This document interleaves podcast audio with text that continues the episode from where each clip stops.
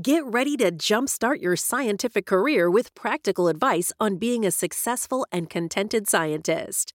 Each episode of the Happy Scientist podcast delivers hands on, actionable steps you can take to ensure you stay happy, focused, and satisfied in the lab.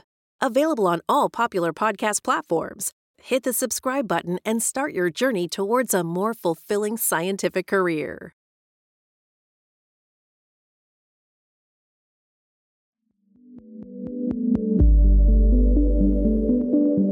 The Happy Scientist Podcast. Each episode is designed to make you more focused, more productive, and more satisfied in the lab.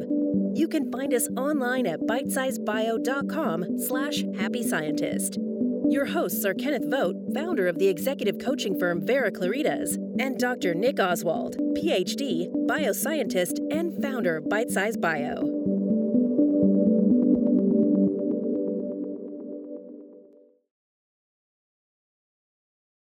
Hello and welcome to another edition of the Happy Scientist podcast. This is the place to be if you want to become a happier, healthier, and more productive scientist.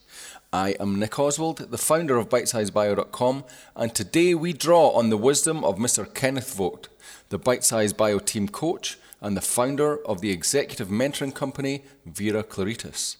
Today, and in all other Happy Scientist podcast episodes, you get to benefit from Ken's Yoda like words of wisdom to help you increase your performance, enjoyment, and success in the lab. And today we are discussing a very thorny issue.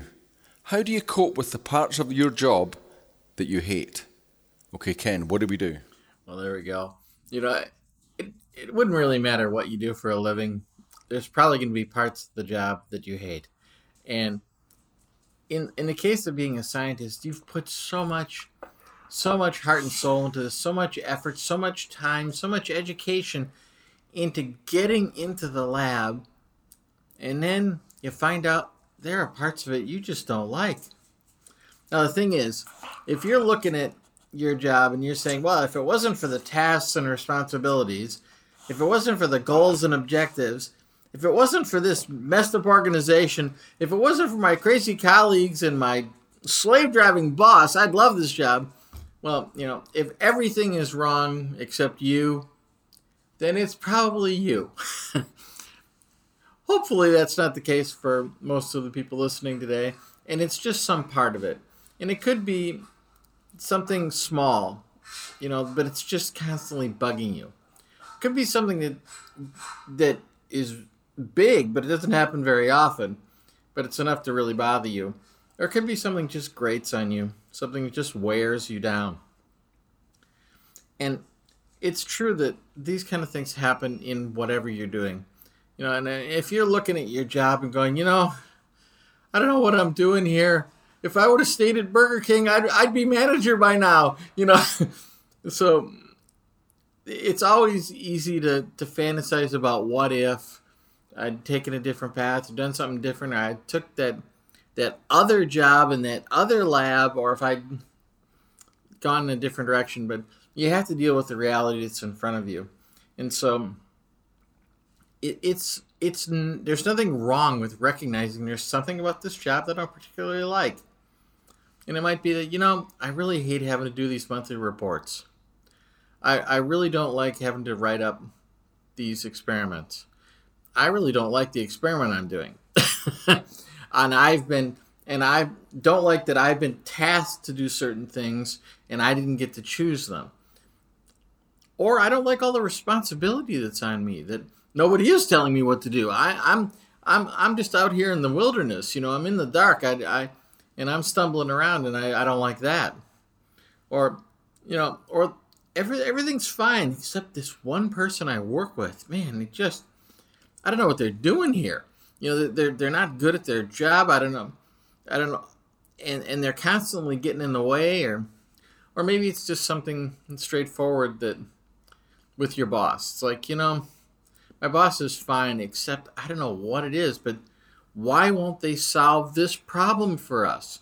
You know, it's a problem for me. It's a problem for for the people I work with, but he or she just won't do anything about it what what you start to realize with all of these things, whatever it is, You know, and you can pick out the thing. If you pick out the thing that you least like about your job right now, even if you generally love your job, you pick something out, you're going to find something pretty quick. You already know what that one thing is. And it's not the thing that's bothering you, it's your feelings about the thing that are bothering you. In other words, you know, filling out spreadsheets isn't particularly hard, but for some reason it's really irritating you. Or this person, you know, okay, their sense of humor is a little odd, but I, but I, I just every time I, I lay eyes on them, I, I, want to leave the room. You know, it isn't the specific; it's how you're feeling about it, and it's how you're choosing to process that particular encounter. You know, the fact of any particular thing usually isn't all that isn't all that loaded. It's the emotion you have about that thing that really matters. And the, reason you know that's true is because you see other people that have the same basic um, basic environment, same set of tasks, and that thing's not bothering them at all. You know, they just they just fill out their spreadsheet. They don't they don't worry about it. They just do the experiments over and over and over again. They don't worry about it. Doesn't matter to them. That person doesn't bother them. They like the boss just fine. They think the equipment is adequate. They, they, they just they just go through the same motions as you, but without the anxiety about it. So you can look at that and go, what are they doing different than me? How are they able to not be stressed out by this? How can how come they don't hate it like I hate it? Well, here, here's a question to ask yourself. How do you sort? When you say sort, what do you mean sort? I mean, how do you sort events? How do you how do you look at things? Do you sort by the negative or do you sort by the positive? In other words, is your first place you look is what's wrong with this? And we've all encountered people like this. You call them up on the phone, and their first question is like, Bob, what's wrong? Like, wait a minute, why is something wrong just because I called you? You know? but they sort by the negative. They're looking for the problem.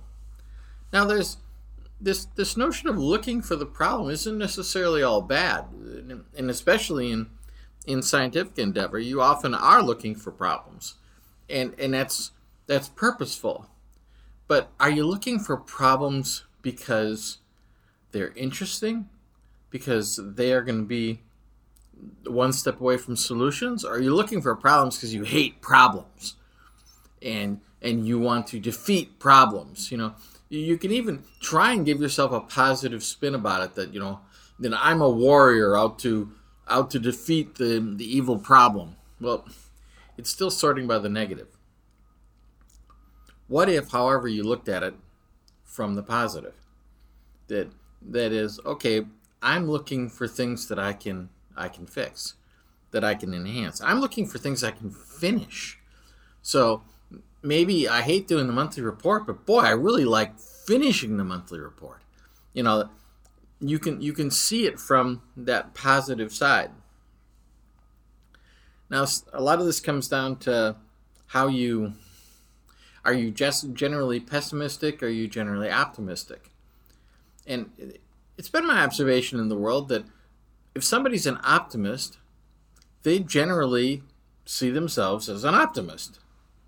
But if somebody's a pessimist, they think they're a realist. um, and, you know, they're not the same thing. And an optimist knows better than to label themselves a realist in most cases. But a pessimist needs to recognize that they too are not a realist. A realist is a different thing. A realist just looks at what is there. Now, as a scientist, that's very useful. You can you can just look at what's there. And and that can take you pretty far. On the other hand, you don't want to be limited that by that because you do need to see things beyond what are right there in front of you. The question is, are you going to see them as things to be afraid of, things to to be bothered by, or are you going to see them as opportunities? another another way of, of looking at this is if if you were uh, a jurist, if you were a judge, and and you were going to look at every situation, do you do you first look at it as they're innocent until proven guilty, or do you look at it as they're guilty until proven innocent, or do you look at it as I'm going to go on the preponderance of evidence? Now there are there are actually legal uses for all three of those things. That first one is the is the typical um, criminal judicial system in in democratic states. The second one is a typical criminal um, operation, our criminal um, judicial system in more totalitarian states. And that last one is for civil suits that aren't criminal. Because so so the idea is that on the first one, innocent until proven guilty is because you know we're not real good at knowing absolutely accurately the truth. So what we got to do is we got to create a system where if there's errors, well, they don't hurt anybody, or are they less likely to hurt somebody. So it's better to let a guilty person go free than an innocent person go to jail. That's their outlook. In the totalitarian system, their their outlook is that you're guilty until proven innocent. Well, that means that you know we just we just can't have chaos around here. So therefore, it's better to to punish some innocent people occasionally, so as to not have any criminal element around at all. And then the preponderance of evidence thing is used for civil suits because in that case there's no real authority on either side. There's just there's just a um, a defendant and a plaintiff. And so, you know, one of them's right, one of them's wrong. That's how we're going to have to decide here. So, yeah, how are you looking at your job? Is everything is everything good unless it's proven to be bad? is everything bad unless it's proven to be good? Or do you not do you have to have a stack of evidence in one direction or another before you decide if you like something or you don't like something? Now these are all all functional systems in the world and you can choose what you want to do. But the idea here is that if you hate something about your job that's going to wear on you it's gonna it's gonna it's gonna bother you. It can impact your health. It can impact your relationships outside of your work. It can impact your work, of course, directly. You know, if you hate doing something, you're probably not going to want to do it, or you're not going to do it well. And and if you're forced to continually do things you hate, at some point you're just going to break down. Um, so so you gotta you gotta decide how am I gonna gonna look at this because sometimes you can't change it you know you didn't pick you didn't pick your colleagues in the lab. So short of quitting your job this you work with the people that are assigned to work with you that's that. Or or um, tasks get assigned to you and unless you're in a position of assigning tasks that's that's just how it is. And you may be at a point in your career where you're just not going to get that responsibility. So so now it comes down to how are you going to react to your feelings about it?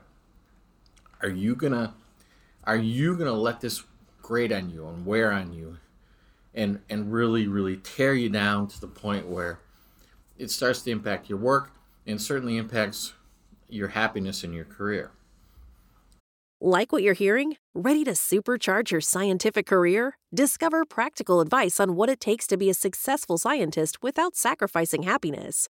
Learn the importance of meeting your human needs, identifying and unlocking your charisma factors, discovering your core mindsets, and much more. Subscribe to the Happy Scientist podcast and download the Happy Scientist reference pack and get started on your journey to becoming a happier scientist today.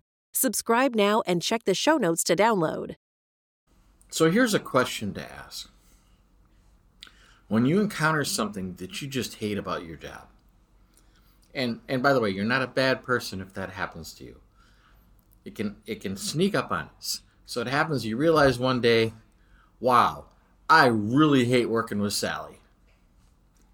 So here's a question to ask yourself What if you just accepted it? That is, you know, what if you just suspend judgment for a minute? You know what? I'm not going to worry about whether Sally is good or bad or dangerous or safe or she's here because of cronyism or nepotism or or who knows what she's doing here. What if you just suspend that judgment for a moment and said, okay, I'm working with this person. How can I make that work? And you can do that moment by moment. You know, if it keeps arising, you can keep doing that moment by moment. But you can develop a pattern then of releasing that that feeling about this thing that you have decided you hate. So you'll no longer hate it. It'll just be it'll just be a recognized part of the landscape. Sally works in the lab with me. That's how it is. And then since you're you've constantly released any negative feeling you have about it, you develop a pattern of no longer having that feeling and of constantly releasing it. Now, if you're looking at that and going, well, I don't want to have to do that. That's just too high a price to pay. Uh, um, I'll I'll challenge you on that. Is it really a high price? Does it actually cost anything? The only thing it costs you is maybe a little bit of your pride, and your pride is far less valuable than you might think. you can let it go, and it doesn't hurt you and doesn't cost anything they're there, that's happening, and, and this is how it is. And once you accept it, well, now you can start to, you can start to work out ways around it. You may realize, you know, I don't actually have to work with her as much as I thought I did. I could, we could divide up tasks so that, you know, she does this and I do that, and I don't have to deal with that. Or maybe uh, other opportunities are arising now that I that I can take advantage of. I I can be more proactive about so that I spend less time working with Sally. I don't I don't want to pick on poor Sally here. It's not just about that. It might be a task. It might be you know I just hate working with this piece of equipment. It's old and junky and you know, whatever that whatever that is. But that notion of I hate this isn't isn't reality. It's not a fact it's a reaction. Now it is a fact. Okay, this is an old machine, and it it has some problems, and that may be true. That's fine, but you don't have to hate it. You know, it's just it's that's just there. So y- you have a choice of how you will feel about it. So, this being said, if you had the notion when you were back in university that I'm going to find a job in a lab and it's going to be the perfect job. chances out there, uh, chances are you got out there and then you found out. There are some harsh realities about any job, in any lab, working for any boss, in any organization, in any field. So, that being said, Nick, how was it for you when you worked in a lab? Did everything work out perfect? I think you well, I think you know the answer, but um, it, it, just occurred to me that I actually had a, a very um, uh, instructive experience here when I was starting out in the lab. I started doing my PhD, but before um, I started my PhD, I was like literally the day before I started my PhD, I was working full time in a supermarket. So I had um, uh, stacking shelves. You could have been manager by now. well, there is that. But um, the I, I so I was going from a job where I was griping about it every day, and because I didn't like the job, and the, everyone there was griping about it, about the bits of the job that they didn't like, and I was dreaming of when I get into the lab, it's going to be great. Next day, I went into the lab from the supermarket into the lab, and everyone was complaining about the bits of the job they didn't like. And then before long, when the the, the varnish rubbed off, I was um, complaining about the bits of the job I didn't like. So, um, long story short is that yeah, that was me. Um, that was my uh, my perception of it, and, and not everyone uh, was complaining. Only the ones that were sorting by the negative, as you said there, which is quite an interesting way to look at things. Um, and the yeah, if you, I guess, if you look for it, that's what you'll see. If you look for the bits you don't like, you see that's what you'll see, and and there's also a certain um, benefit, certain benefit to be derived from complaining, isn't there? Um, especially if everyone else is complaining. Um, then uh, camaraderie. yeah, you, you get the camaraderie, you get the kind of well, I'm right and they're wrong thing, and so on. And I guess you've got to leave all of that behind. But it's boy, we need to do I, an episode on on being right. That'll be that'd be a good one. Uh, yeah, that was uh, that. The best marriage advice I ever had was uh, you sometimes you have to choose between being right and being happy. Well, not sometimes, all the time. so, but it's the same for all of your life. But um, yeah, and also these things, you know, the innocent until proven guilty. That's really interesting. I've never thought of it of applying that to a situation rather than a person. Is this situation innocent or, uh, until proven guilty, or am I waiting for it to prove to me that it's not a problem? you know, is it guilty until proven innocent? That's very. Or am I judging it all on the evidence? I guess innocent until proven guilty is is a much lighter way to be. Yeah, indeed. And and you know the fact is, in in science, obviously you're dealing with evidence all the time. You know that's that's data, but we we never have all the data. It just never happens we we go on when we feel like we have enough evidence to at least start making some choices um, because you don't have time or or the resources to gather all possible data so you know and, and we have to operate in a world that has got imperfect data and some data data itself is not even perfect you know it's like well i've got 10 measurements but i can only count on eight of them being right i just don't know which eight you know you know, you have to deal with that world. Exactly. Hmm. Well, so the so the upshot is that if you're if the the parts that you the, of your job that you don't like, then is to look at your how you're looking at them rather than um, what they are, Try, rather than trying to wish them away, um, or or even worse, just gr- just grate on them all the time, uh, rather than letting them grate all the time choose a better way to um, to look at them and, and to, now, to deal with them. Obviously, if you've got if there's something that could be dealt with, like look, this piece of equipment is junk, we have to replace it. You know, you can take a stand for that. But if it's like, look, this is the this is the piece of equipment we're gonna have. Now, what's left for you is to decide how am I to feel about it. Because if you if you indulge in these negative feelings, they can be very, very costly to you.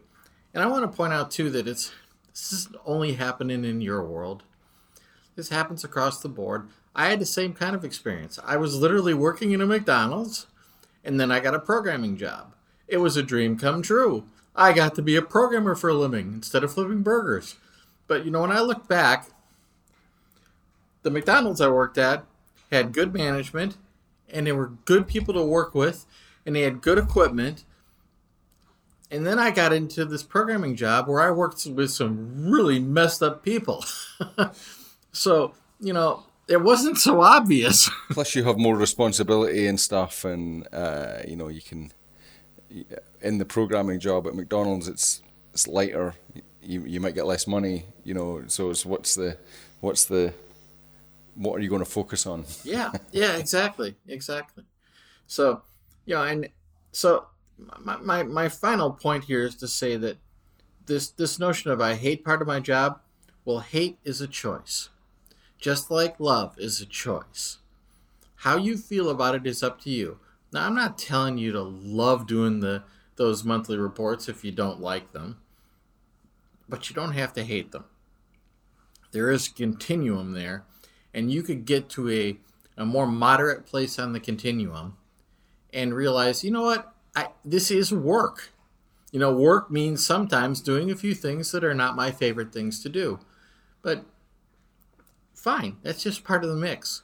And you learn things from even those things, those those tasks. So so make a choice how you're going to look at it. It is up to you. No one has to hate their job. Um, you know, there there are people that are breaking up rocks and they're whistling and singing while they're doing it. You know, it can be Yeah. done. Yeah. Interesting. Well, and so the the bigger um, the bigger uh, sort of picture is, and I guess a trap that you might fall into in a career path like science is that you there's always a next step, and you can always expect the next step to save you rather than you just save yourself now. Yeah. Yep. That's right. So we we have a lot more say over how we're experiencing things than we sometimes give ourselves credit for. Which is good news. Yeah, exactly. Take heart. There's hope for you. It's, you just stop doing it to yourself. Exactly. And when you realize, you know, I'm the one doing this to me, the fact that I got assigned this thing I don't like wasn't so bad. It's my making myself miserable doing it that's bad. So, you know, Yeah. let yourself off the hook.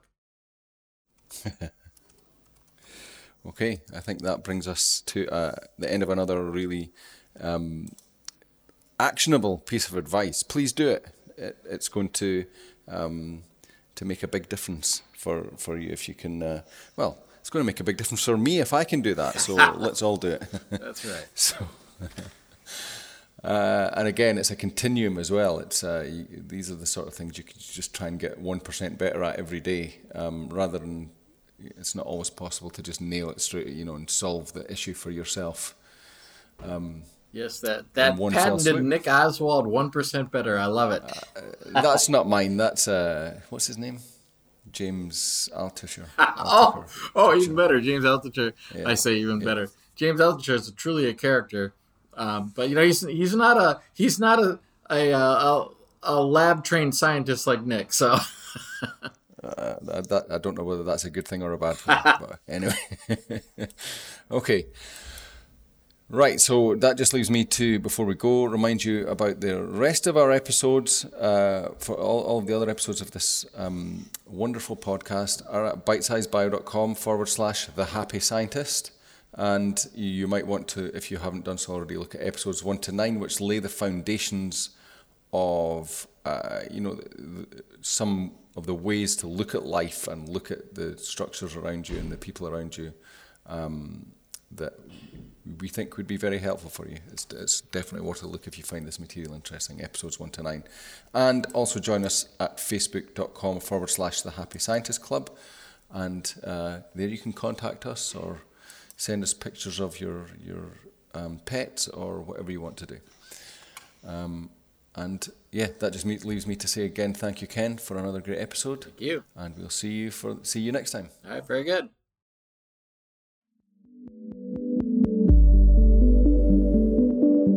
The Happy Scientist is brought to you by Bite Size Bio, your mentor in the lab.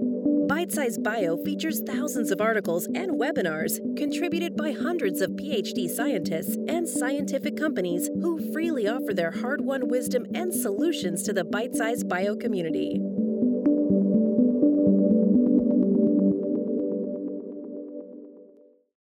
Thanks for tuning in. If you enjoyed this episode and want to keep learning practical tips on being a happy and successful scientist, don't wait any longer. Subscribe to the Happy Scientist podcast and download the Happy Scientist reference pack today. And together, let's reignite that passion for science that first got you into the lab. Remember, you can find us on all major podcast platforms, so hit that subscribe button now and check the show notes to download.